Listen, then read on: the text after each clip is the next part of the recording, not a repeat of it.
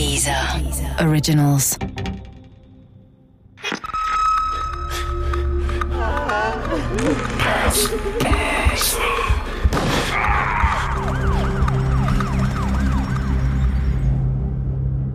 Mord unter Spatzen.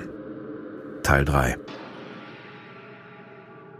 Zu Hause in dem kleinen Kaff östlich von Magdeburg machte ich mir ein Bier auf, setzte mich vor den Fernseher und sah mir demonstrativ ein Rockkonzert an. Ich glaube, es waren die Red Hot Chili Peppers, und ich bin mir ziemlich sicher, dass die richtig gut waren und kein Streit mit ihren Fanclubs anfing. Am nächsten Tag fuhr ich wie üblich mit dem Auto nach Magdeburg-Rotensee. In der Zeitung hatte ich beim Frühstück einen kurzen Bericht über den Auftritt der Kastelruther Spatzen am vergangenen Abend gelesen. Anscheinend war beim Konzert nichts Aufregendes geschehen. Der Autor des Artikels mokierte sich in erster Linie über die heile Weltaura der aufgetretenen Künstler und ihre platten musikalischen Ergüsse. Das Übliche eben, was man schreibt, wenn man mit Volksmusik nichts anfangen kann, weil echte Kultur erst mit Beethoven und Mozart losgeht. Naja. Ich habe solche Artikel schon zu Dutzenden gelesen und mich dabei immer gefragt, warum man in diesen elitären Kulturstuben nur die Bundesliga gelten lassen will, obwohl die Spieler und Zuschauer in den unteren Klassen doch auch ihren Spaß haben. Andererseits bestätigte mich der Artikel in meiner Vermutung, nichts Großes verpasst zu haben. Das Große kam erst noch. Doch das wusste ich noch nicht, als ich mein Auto auf das Betriebsgelände der Elektrofirma in Rotensee lenkte. Die Überraschung war deshalb umso größer, als gegen Mittag ein Mercedes-Transporter auf den nebenliegenden Hof einer Autowerkstatt geschleppt wurde. Dass ein defektes Fahrzeug bei einer Autowerkstatt abgeliefert wird, ist an und für sich nichts Außergewöhnliches. Doch dieser Mercedes-Transporter war mit dem Signet der Kastelruther Spatzen bedruckt. Und das war nun doch etwas Besonderes. Zumindest für mich. Ich stand vor dem Tor der Elektrofirma, rauchte eine Zigarette und beobachtete interessiert das Geschehen hinter dem Drahtzaun der Werkstatt. Ich kannte die Angestellten dort nicht besonders gut. Man grüßte sich und wünschte einen schönen Feierabend, mehr nicht. Der Spatzentransporter kam in Begleitung eines ungefähr 40 Jahre alten stämmigen Mannes mit kurzen dunklen Haaren und einer Brille. Ich wusste sofort, wer das war, weil ich ihn bereits bei verschiedenen Konzerten im Umfeld der Gruppe gesehen hatte – Karl-Heinz Groß, der Manager der Kastelruther Spatzen. Aus dem Gespräch zwischen ihm und den Mechanikern der Autowerkstatt erfuhr ich, dass der Transporter mit den Fanartikeln ein technisches Problem hatte. Karl-Heinz Groß war deshalb in Magdeburg geblieben, während die Musiker mit dem Tourbus noch am Abend zu ihrem nächsten Auftritt nach Essen weitergereist waren. Ortskenntnisse hatte Karl-Heinz Groß gewiss nicht, wie mir der Journalist Markus Kremser bestätigen konnte. Magdeburg war ein Tourort unter vielen und es ist jetzt nicht bekannt, dass Karl-Heinz Groß private Beziehungen nach Magdeburg unterhalten habe. Insofern ist nicht davon auszugehen, dass Karl-Heinz Groß in dem Sinne Ortskenntnis hatte, sondern dem wird diese Werkstatt empfohlen worden sein und da wird er hingefahren sein. Man muss bedenken, 1998, es gab auch noch keine Navis.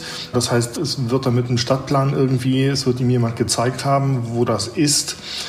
Ob auf dem Stadtplan, das kann ich nicht sagen, das wird die Polizei wissen und so wird er da hingekommen sein. Aber Ortskenntnis in dem Sinne, dass er wusste, dass er da schon mal gewesen war, davon ist nicht auszugehen. Ich kann heute ganz ehrlich sagen, dass ich keinerlei Schadenfreude über das Pech des Managers empfand. Er hatte eine ärgerliche Autopanne, die nichts mit der Abstrafung unseres Fanclubs zu tun hatte. Allerdings fiel mir auf, dass er eine leicht ungeduldige Art im Umgang mit den Automechanikern an den Tag legte, die sicherlich der Tatsache geschuldet war, dass der defekte Transporter seinen Zeitplan gehörig durcheinander gebracht hatte. Wenn ich es richtig mitbekam, verabschiedete man sich voneinander mit dem Versprechen der Mechaniker, den Schaden bis zum späten Nachmittag behoben zu haben. Die Zeit drängte, zumindest für Karl-Heinz Groß. Er brauchte den Transporter mit den Fanartikeln für das abendliche Konzert in Essen. Doch als der Spatzenmanager gegen 16 Uhr in die Werkstatt zurückkam, war der Mercedes noch immer nicht repariert.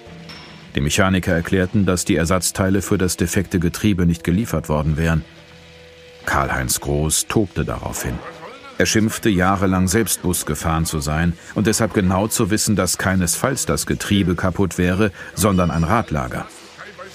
Es hatte inzwischen angefangen zu regnen. Ich stand unter dem Vordach unserer Elektrofirma und genehmigte mir erneut eine Zigarette. Ich musste mich nicht besonders anstrengen, den Dialog zwischen Karl-Heinz Groß und den Automechanikern mitzubekommen. Er wurde laut genug geführt, um ihn auf dem gesamten Industriegelände zu hören. Der Spatzenmanager schrie, dass er die Reparatur sogar bar bezahlen wollte und wedelte mit einem dicken Bündel Geldscheine. Doch die Automechaniker konnte er damit nicht beeindrucken. Sie hatten die erforderlichen Ersatzteile nicht vorrätig und konnten den Transporter nicht reparieren. Karl-Heinz Groß trat daraufhin ein paar Schritte zur Seite, zückte sein teures Mobiltelefon und wählte die Nummer seines Bruders Albin. Albin und die anderen Kastelruther Spatzen warteten in Essen bereits ungeduldig auf das Eintreffen ihres Managers samt Fanartikelbus. Karl-Heinz erklärte seinem Bruder aufgebracht, dass der Mercedes nicht repariert werden konnte. Die Schuld gab er der Autowerkstatt mit ihren unfähigen Mechanikern, zum Schluss des Gesprächs kündigte er an, mit dem nächsten Zug nach Essen zu kommen. Wenig später wählte Karl-Heinz Groß erneut eine Nummer, doch der Angerufene ging offensichtlich nicht ans Telefon. Heute weiß ich, dass Groß bei seiner Frau in Südtirol anrief. Nach dem vergeblichen Versuch steckte der Spatzenmanager sein Mobiltelefon in die Manteltasche und verließ die Autowerkstatt. Ich sah ihm noch eine Weile nach, bis er bei strömendem Regen zu Fuß in der Dunkelheit verschwand. Anschließend machte ich mich wieder an meine Arbeit. Ich maß der Sache keine große Bedeutung bei. Ein Auto war, aus welchen Gründen auch immer, nicht rechtzeitig repariert worden. Ärgerlich für den Autobesitzer, aber sowas kam vor. Ich war der festen Überzeugung, dass Karl-Heinz Groß, wie er selbst angekündigt hatte, mit dem nächsten Zug nach Essen fahren würde. Und irgendwann würde der reparierte Mercedes-Transporter abgeholt werden. Doch es kam anders. Karl-Heinz Groß nahm nicht den nächsten Zug nach Essen. Und genau das ist der Grund, warum mir der frühe Abend des 6. März 1998 bis heute nicht aus dem Kopf gehen will. Was der Spatzenmanager von seinem letzten Anruf auf dem Gelände der Autowerkstatt gegen 16.45 Uhr bis zu seinem Auffinden um 18.15 Uhr getan hat, ist bis heute ein großes, ungelöstes Rätsel. Um Karl-Heinz Groß Tod klären zu können, müsste dieses eineinhalb Stunden lange Rätsel gelöst werden. Wie immer machte ich an jenem Tag gegen 18 Uhr Feierabend. Ich zog meine Arbeitsklamotten aus und schlüpfte in Jeans und Pullover. Als ich meinen Wagen auf der Heimfahrt über die Steinkopfinsel am Magdeburger Industriehafen entlang chauffierte, sah ich bereits die blau flackernden Alarmlichter dutzender Polizeifahrzeuge.